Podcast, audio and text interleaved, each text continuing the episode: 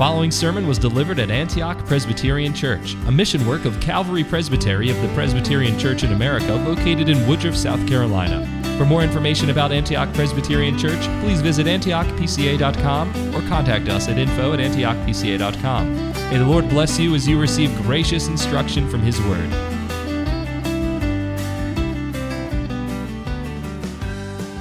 We come this morning to the end of our phrase by phrase exposition of the Lord's Prayer.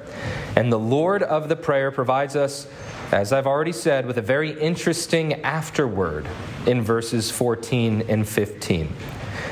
And this is my translation of it. Therefore, if you forgive other men for their transgressions against you, then your heavenly Father shall also forgive you. But if you do not forgive other men for their transgressions against you, then your Father shall not forgive your transgressions against him to understand how this seemingly out of the blue statement on the forgiveness of sins ties into uh, the Lord's Prayer, how it relates to everything Christ has been teaching his disciples about prayer, it's going to be helpful to review the foreword to the prayer, which is in uh, verses 7 and 8. And when you all are praying, do not chatter meaninglessly like the pagans, for they think that on account of their many words they shall be heard. Therefore, do not be like them, for your Father knows what things you need before you ask Him. What's Christ's purpose in verses 7 and 8? In the foreword to the Lord's Prayer, his purpose is to direct his disciples in powerful, effective prayer that will, in fact, be heard. Notice he gives a contrast. The heathens think they will be heard, but they won't. They chatter meaninglessly so much babbling. But if you want to be heard, this is then how you should pray. Not with meaningless repetition, but with meaningful, intelligent speech according to this pattern, which then he gives them in the Lord's Prayer. Basically, what Christ is saying is Do you want God to hear your prayers? Do you want your Heavenly Father to hear your requests, your petitions, to hear you when you open your mouth in, in private or in public, seeking for His help, seeking for His blessing? So, do you? Do you want God to hear your prayers? Well, if you do, if so, then don't offer those vain and babbling, uh, superstitious prayers as the heathen nations do. Instead, offer sincere, powerful, intelligent prayers from a renewed heart. For these and these alone God shall hear. That's how Christ introduced his model prayer in summary uh, this model prayer for the good of his disciples' souls to the glory of God. We see that mirrored in the prayer then. But the clear purpose of the introduction also helps us to understand our text this morning, the afterword, or you might say the post conclusion, the epilogue of the Lord's Prayer, which is bound together with it. Because both the foreword and the afterword address the same thing that is, matters of the heart matters of the disposition of the soul of the disciple when he comes to God in prayer. Notice they go together. They both deal with our hearts, how it is we come to God in prayer, what it is we are like inside as we pray. Mark 11 25, which is very similar, it's a parallel text to this one, actually brings this out even more clearly for us. Whenever you stand praying, forgive if you have anyone, anything against anyone that your Father who is in heaven will also forgive you your transgressions. But if you do not forgive, neither will your Father who is in heaven forgive your transgressions. It's very similar to what we had read before and, and taught upon. That is, if, if you come to worship and you have something against your brother, what are you supposed to do? You're supposed to leave your offering at the altar, go and be reconciled, and then come back. Where Christ is using a picture, uh, a picture lesson to teach us that there's something that needs to happen in our hearts, a transaction that needs to take place. A wrong needs to be righted before we can come into communion with God, before we will be heard, before He will receive our worship.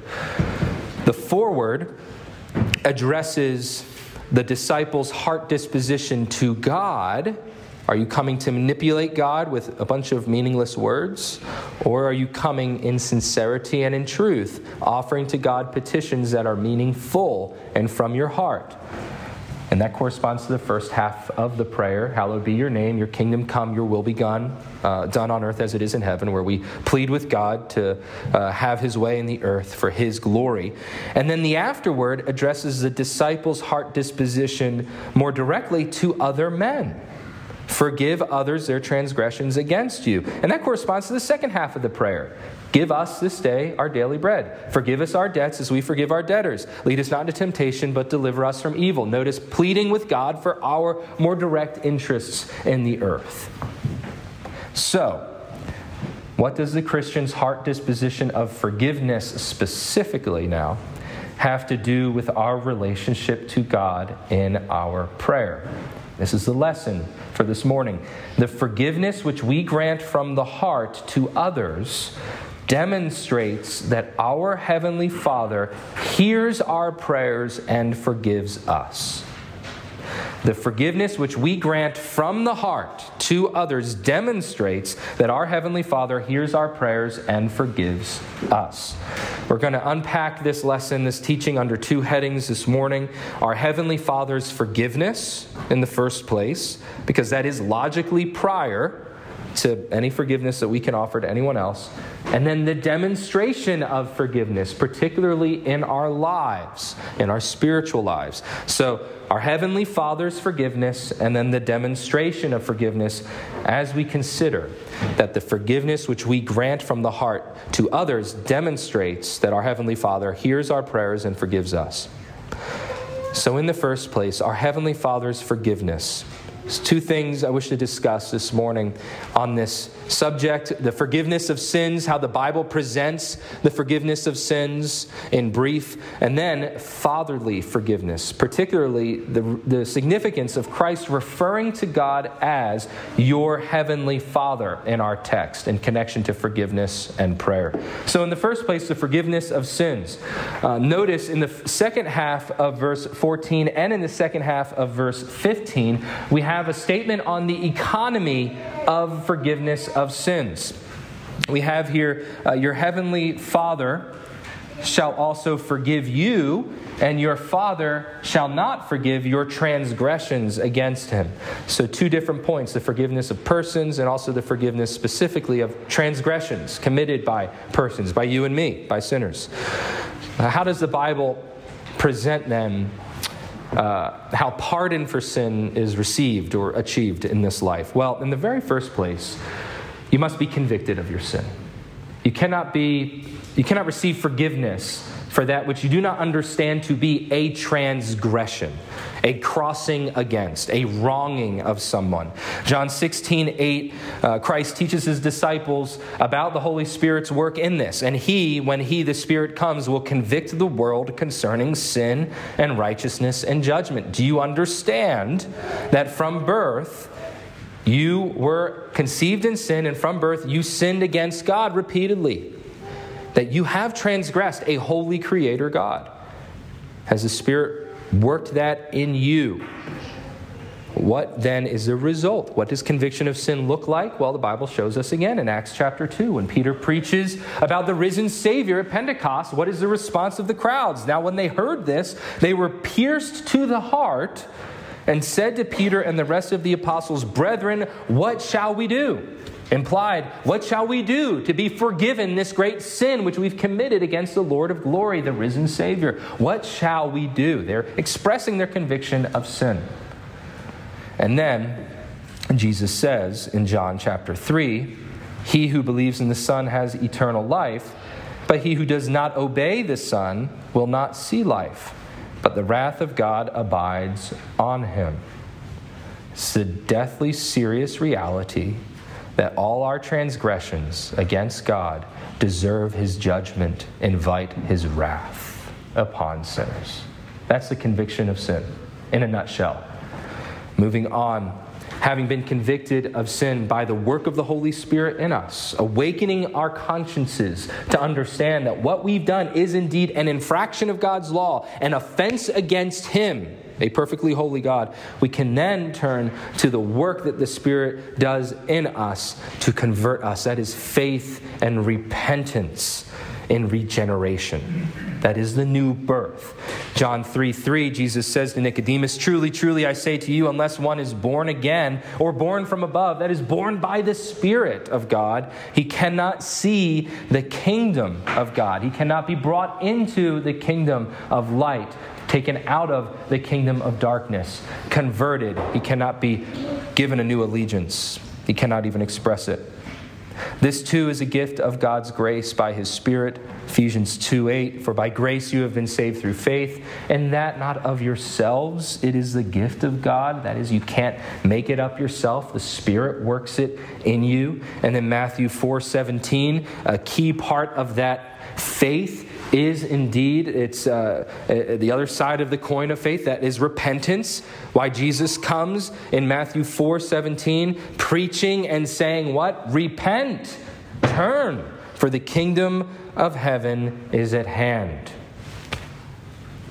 Belief that god the father has lovingly resolved to save sinners like you is at the heart of faith belief, being convinced beyond a shadow of a doubt that God the Father loves to save sinners, and He's expressed that love in Christ.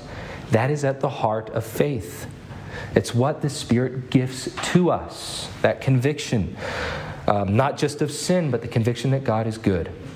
Therefore, there is now no condemnation for those who are in Christ Jesus, for the law of the Spirit of life in Christ Jesus has set you free from the law of sin and death. For what the law could not do, weak as it was through the flesh, God did, sending his own Son in the likeness of sinful flesh, and as an offering for sin, he condemned sin in the flesh so that the requirement of the law might be fulfilled in us who do not walk according to the flesh, but according to the Spirit.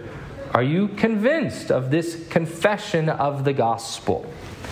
That Christ came to save sinners because God the Father loves sinners and purposed in Christ to do this, that we might then walk in the Spirit, with the Spirit within us.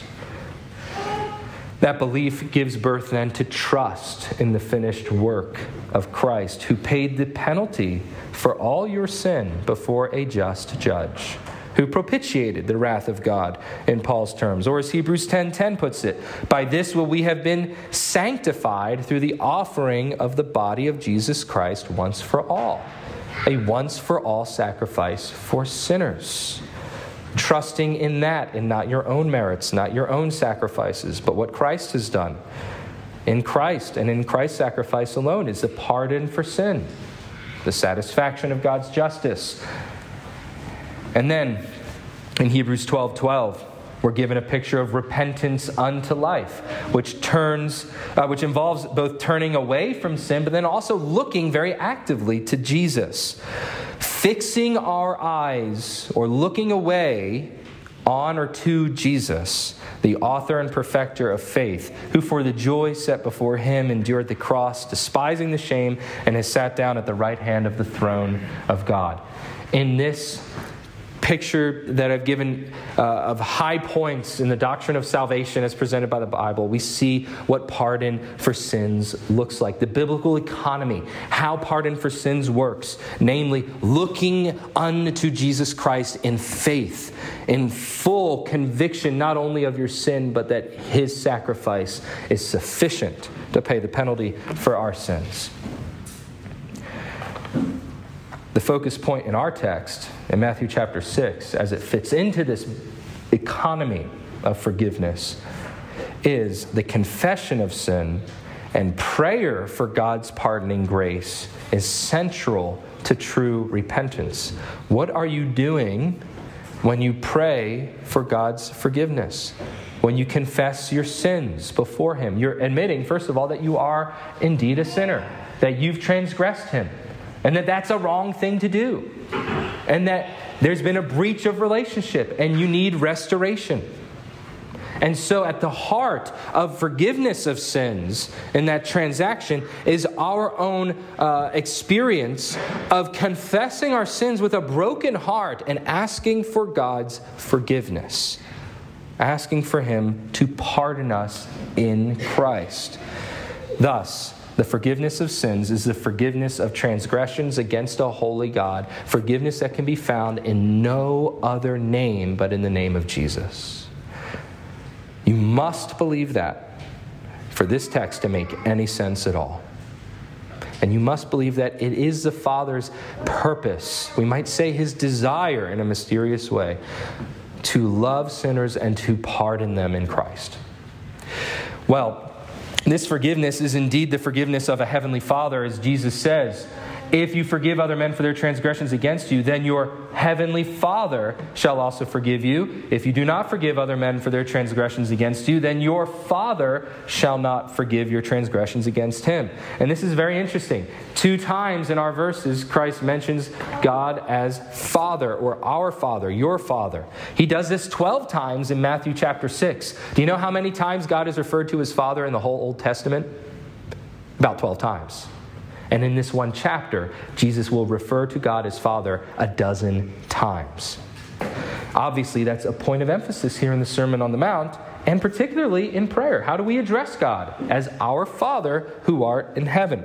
So, what does this have to do with uh, forgiveness and prayer? Well, we confess that God Almighty, in saving us, not only has forgiven us, not only has granted us the righteousness of Christ through faith in union with Him, but also counts us in the number of His adopted children.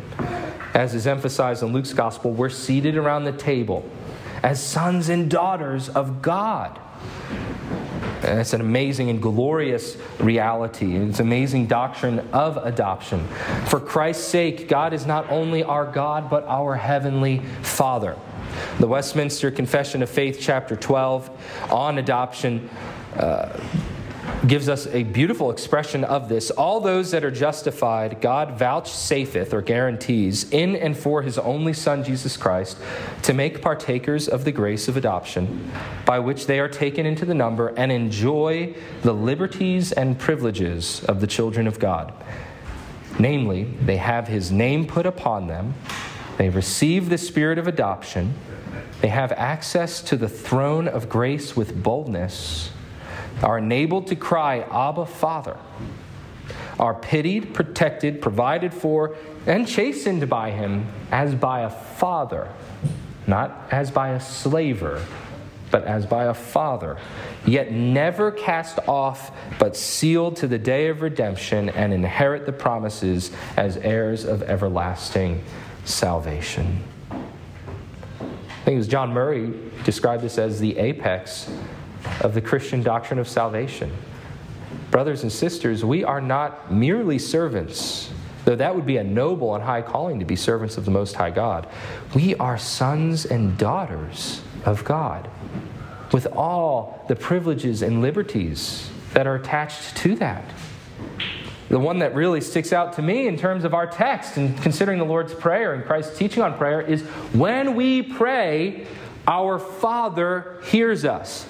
Now, your earthly fathers are not perfect, and sometimes you need to repeat things to your fathers. I just read a joke.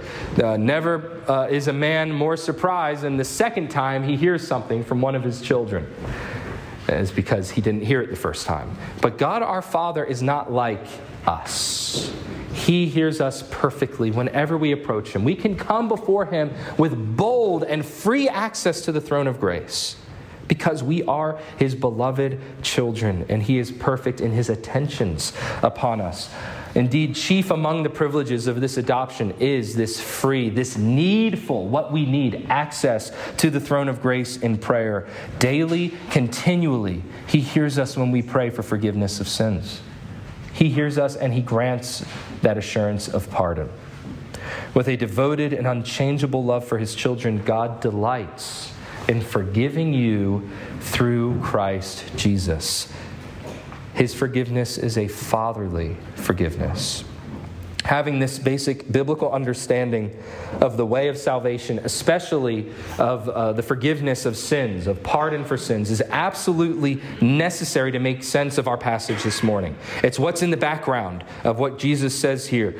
If you rip verses 14 and 15 out of their biblical context, as so many do, You risk getting everything backwards because then these verses could actually be interpreted uh, wrongly but plausibly when taken out of context as teaching some kind of quid uh, quo pro, some kind of this for that exchange, some kind of uh, scheme of merit. That is, that forgiveness with God is the meritorious result of our forgiving others. But that is emphatically not what Jesus is teaching. Rather, in agreement with his opening statements in the Sermon on the Mount, he's concerned with teaching his disciples something crucially important about salvation in and through him. If they do not possess a forgiving disposition toward others, God will not hear them when they confess their sins against him as part of their regular prayer life, but this forgiving disposition itself is a demonstration of the grace of the Spirit of God in their own hearts. It is God's Spirit, the Spirit of adoption, which turns them from the selfishness of revenge to the renewed humanity of selfless mercy displayed by sincere forgiveness of others. It's to that demonstration of forgiveness then that we will proceed and turn under our second heading.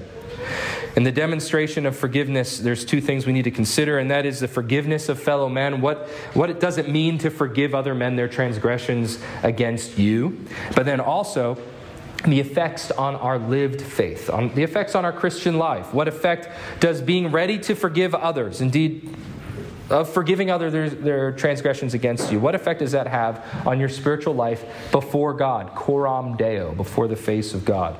So, first, forgiveness of fellow men. What are we forgiving? The point's already been made under the first heading when we're considering what God forgives, that He forgives our transgressions, our wrongs against Him as a holy God. In same token, Jesus uses the same word for us. We forgive the wrongs committed against us, much like as we saw in Genesis chapter 50. The transgressions of Joseph's brothers against him are precisely what it was that he forgave as he uh, expressed his kindness to them, his compassion for them. So, what are we forgiving? Transgressions. We might translate this word as wrongs or being crossed against. Basically, it's sins and offenses. Anything that grates against us particularly anything that puts us in a disadvantageous position, anything that hurts us. Uh, boys and girls, if, if your brother or your sister take the last roll off of the out of the dining um, the dining room bowl of, of bread and you wanted that last roll you might say well he or she transgressed you. He wronged you. He certainly offended you by taking that which you wanted perhaps even that which you claimed for yourself but are you ready to forgive that offense once it comes to light? If he or she comes to you and says, Will you forgive me? I shouldn't have taken that last piece of bread. You claimed it, it was yours, but man, I just, I was selfish. Can you forgive me? Are you ready to forgive? Or do you harbor bitterness in your heart? And this is something we all wrestle with, isn't it? Now, what is and is not forgiveness? Well, as it's used here in our text, forgiveness is a disposition it's a commitment not to harbor ill will, not to pursue revenge, not to go after someone, their person, their property, uh, their reputation, their family, their associates, their friends, uh, out of spite. It's to basically be like Joseph, having no concern at all to seek the destruction of the person who has wronged you. It's not a denial of the consequences of law breaking. It's not a denial of justice, but it is a readiness to forgive at the personal level. It's also not a rejection of wisdom in dealing with people who consistently take advantage of or abuse others. In fact, it's important to say this, especially in church and family contexts. It is absolutely not tolerance of abuse of any kind. Readiness to forgive does not mean foolishly tolerating abuse of others or of yourself. The sixth commandment, one of the positive duties, is to protect the lives of ourselves and others. And certainly, uh, all of the commandments involve an active uh, protecting of others in the various categories under which they fall. But this forgiveness that Jesus talks about is a readiness to forgive and to reconcile. It's. Um, It's a readiness to forgive even if ongoing relationship will involve certain boundaries that did not exist before a wrong was committed. So we acknowledge that there are consequences when we're wronged, but are you ready to forgive and to maintain some uh, kind disposition and relationship with someone? It's, it's really more of a do you seek revenge for someone out of spite or do you pity them? And wish that you could be right with them again. How do we forgive them? Well, positively, we seek for the good of others, as Joseph did for his brothers, providing for them and their little ones. But we especially and fundamentally do this, as our text makes clear, in prayer. We pray for others. If you're ready, you can't, you can't hate somebody you pray for. You love someone you pray for, and you foster that love by praying for them. So, I put this before you. Take stock of your relationships. Ask yourself um, Is there someone about whom I am harboring bad ill will? Is there someone about whom I'm bitter that every time I think of them, my, my spirit recoils like a snake ready to strike? If so, why? And if that person were to come to you seeking forgiveness, seeking reconciliation, would your heart have compassion? Would you desire then to offer that, that love to that person? And if not, why not? What's wrong there? Remember the warnings that Jesus gives to his disciples. We'll look at them uh, as we work through Matthew. In Matthew 7 2, in the way you judge, you will be judged. And by your standard of measure, it will be measured to you. And in Matthew 18, which we read, my heavenly Father will also do the same to you if each of you does not forgive his brother from your heart. And so, if you harbor this bitterness and this hatred and this rejection, this utter uh, repulsion about somebody else, be warned. Jesus is saying to you, so too will your Father judge, repel, and despise you. The gravity of this, the weight of it, cannot be overemphasized.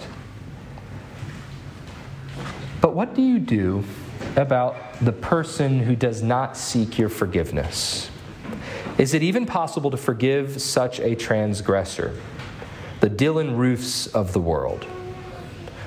the young man who marched into a prayer meeting in Charleston several years ago and took the lives of a group of people who were just there to pray. And then, when confronted with expressions of willingness to forgive in the courtroom, showed no remorse and in jail was reported he even bragged about his deeds and misdeeds. He had no interest in reconciliation, he had no interest in forgiveness. Can you forgive someone like that? Properly understood, you really cannot be reconciled to somebody who is actively uh, rejecting relationship with you. You can't have a restoration of relationship if that person rejects such a re- uh, rejection. But you can, like those dear folks in the courtroom that I referenced, you can resolve not to harbor hatred, not to harbor bitterness in your heart toward that person. You can choose instead the way of lament rather than the way of hate and bitterness. You and I may not be able to build a bridge over a great canyon separating you or me from those who transgress against us, but we can certainly desire for a way, can't we? And the things that are impossible with men are possible with God. And thus we pray. And that brings us then to the effects that this forgiveness, this demonstration of forgiveness, would have in our own lives, what this would look like in our lives. Well, the first effect is purity of heart, which is something that Jesus has already talked about in Matthew chapter 5. You see, true and sincere readiness to forgive others is a work of the Spirit of God in our hearts, as I've already mentioned, and specifically, it's a working of uh, purification, of sanctifying our hearts that we might will this one thing reconciliation between man and man to the glory of God. God. Purity of heart this side of heaven is not perfection of heart. We will not achieve that before glory. But forgiveness, which does not come easily, if it comes at all, shall come in truth and in sincerity because the Spirit is producing this fruit of spiritual life in a heart that has been renewed or reborn, that is, made good. Jesus later on in Matthew's gospel will talk about good trees and bad trees, good fruit and bad fruit. We go from producing the bad fruit of bitterness to producing the good fruit of, of life and forgiveness. Why? Because of the work of the Spirit renewing us, planting us anew beside streams of living water. Are you wanting reconciliation with that person who has crossed you? Do you really desire that? Truly? Well, then, your readiness to forgive demonstrates that God is at work in you, sanctifying you by His Word and His Spirit. Remember the fifth and the sixth Beatitudes from chapter 5. Blessed are the merciful, for they shall receive mercy. Blessed are the pure in heart, for they shall see God. See that golden link between mercy and forgiveness and purity of heart, and then beholding God in his goodness and his grace through Christ Jesus. If you are ready to forgive those who have wronged you, then you are not weak willed. You're not a pushover, no matter what the world says. Brother and sister, you are blessed, flourishing in God's true sight, being prepared to behold Him in Christ Jesus for all eternity with joy and delight. That's what Christ is saying. That's one effect here. You can be assured of that. You can have this assurance of grace and salvation to put a finer point on it as a second effect. Our Confession of Faith, chapter 18, paragraph 2, speaking of assurance of salvation, says this uh, One thing is you, the inward evidence of those graces unto which these promises of salvation are made. That inward evidence grants us or works in us by the Spirit of God assurance of salvation. Not only does the fruit of forgiveness and a forgiving spirit in our lives serve as a support for assurance of salvation. But the next clause in the confession includes the testimony of the spirit of adoption, witnessing with our spirits that we are the children of God. And so, can you truly call upon God as Heavenly Father, as our Father who art in heaven? If so, this too is a work of the Spirit that strengthens our assurance of salvation. If you forgive others, you can with all confidence address God as Father, for you know that He has adopted you and granted you this spirit of forgiveness. And thus you can be assured, as Christ shows us, that we can know Him as our Heavenly Father. If and only if we are ready to forgive other men their transgressions against us. But what about the problem of imprecatory prayers and psalms?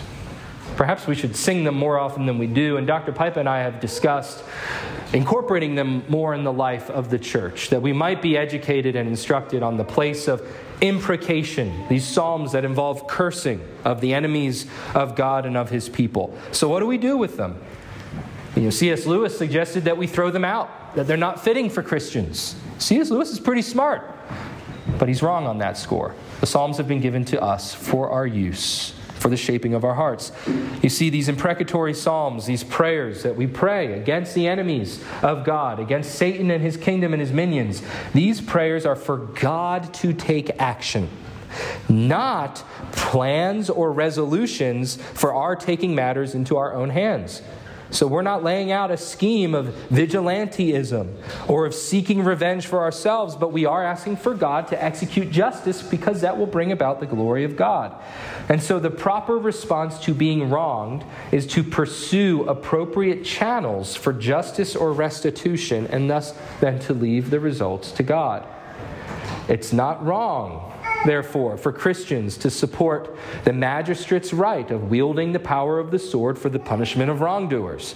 It's not wrong, perhaps, to seek criminal charges against someone who, uh, who does something criminally against you. It's also not wrong not to seek criminal charges. There's a matter of wisdom here in this.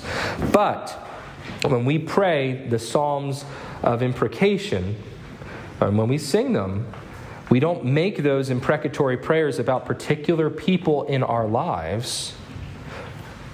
We generalize about the enemies of God and of his church, namely the world, the flesh, and the devil.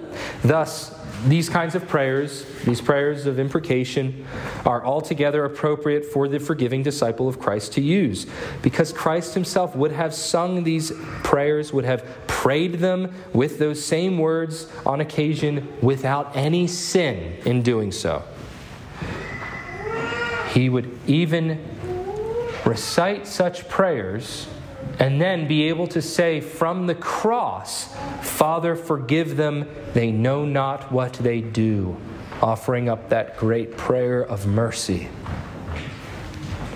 Did God the Father hear his Son when from the cross he prayed for those murderous crowds on the day of his crucifixion? Well, beyond a shadow of any doubt at all, the Father did indeed hear the Son. We know he did from the effects of Peter's preaching at Pentecost, which I already mentioned, when many of those very same men who had cried out for Christ's blood to be spilled on Calvary's tree were supernaturally cut to the heart, convicted of their sin by the Holy Spirit, and then turned in faith and repentance to the risen Savior whom they had crucified. But we know as well that the Father heard the Son who cried out in the Spirit because as Christ taught his disciples, the forgiveness which we grant from the heart to others demonstrates that our Heavenly Father hears our prayers and, in our case, forgives us. There was no offense for the Father to forgive in Christ's life. Jesus was completely without sin. He could not sin. He was perfect, without sin in every way. But we do well to remember this that God the Father hears the cry of the faithfully forgiving man, even and perhaps especially the cry offered up from a torture device, from the cross. This Christ taught us by word and deed he taught us in his teaching here in Matthew 6, but he also taught us by his example in that prayer he offered up from the cross, which his Father heard. And so, this we, his disciples, as his students, indeed as the objects of his love, as the people that he prayed for, forgive them, Father, for they know not what they do. We must likewise be forgiving if we are to be heard by our Father in heaven. Paul offers these two exhortations in his epistles in Ephesians chapter 4:23 or 4:32. He says, "Be kind to one another, tenderhearted, forgiving each other, just as God in Christ also has forgiven you." And in Colossians 3:13, "Bearing with one another and forgiving each other. Whoever has a complaint against anyone, just as the Lord forgave you, so also should you."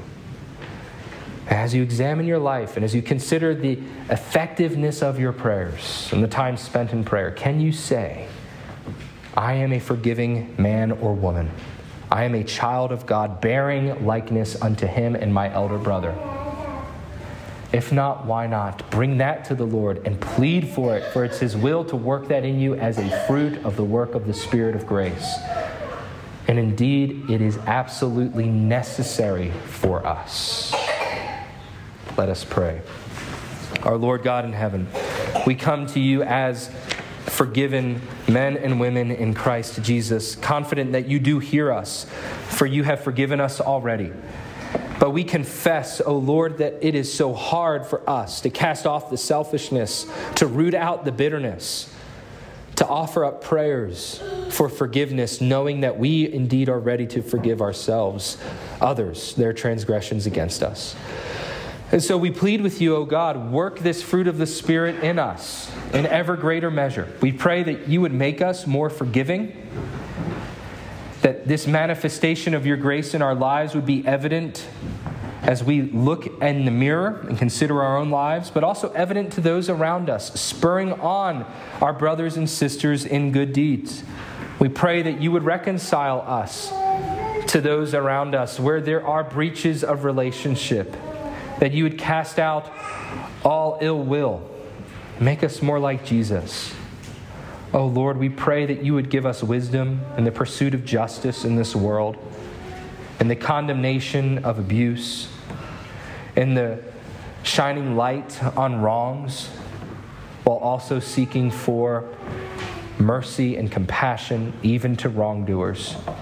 Lord, we pray for repentance Teach us repentance unto life, that we might draw near unto you in Christ Jesus, in whose name we pray. Amen.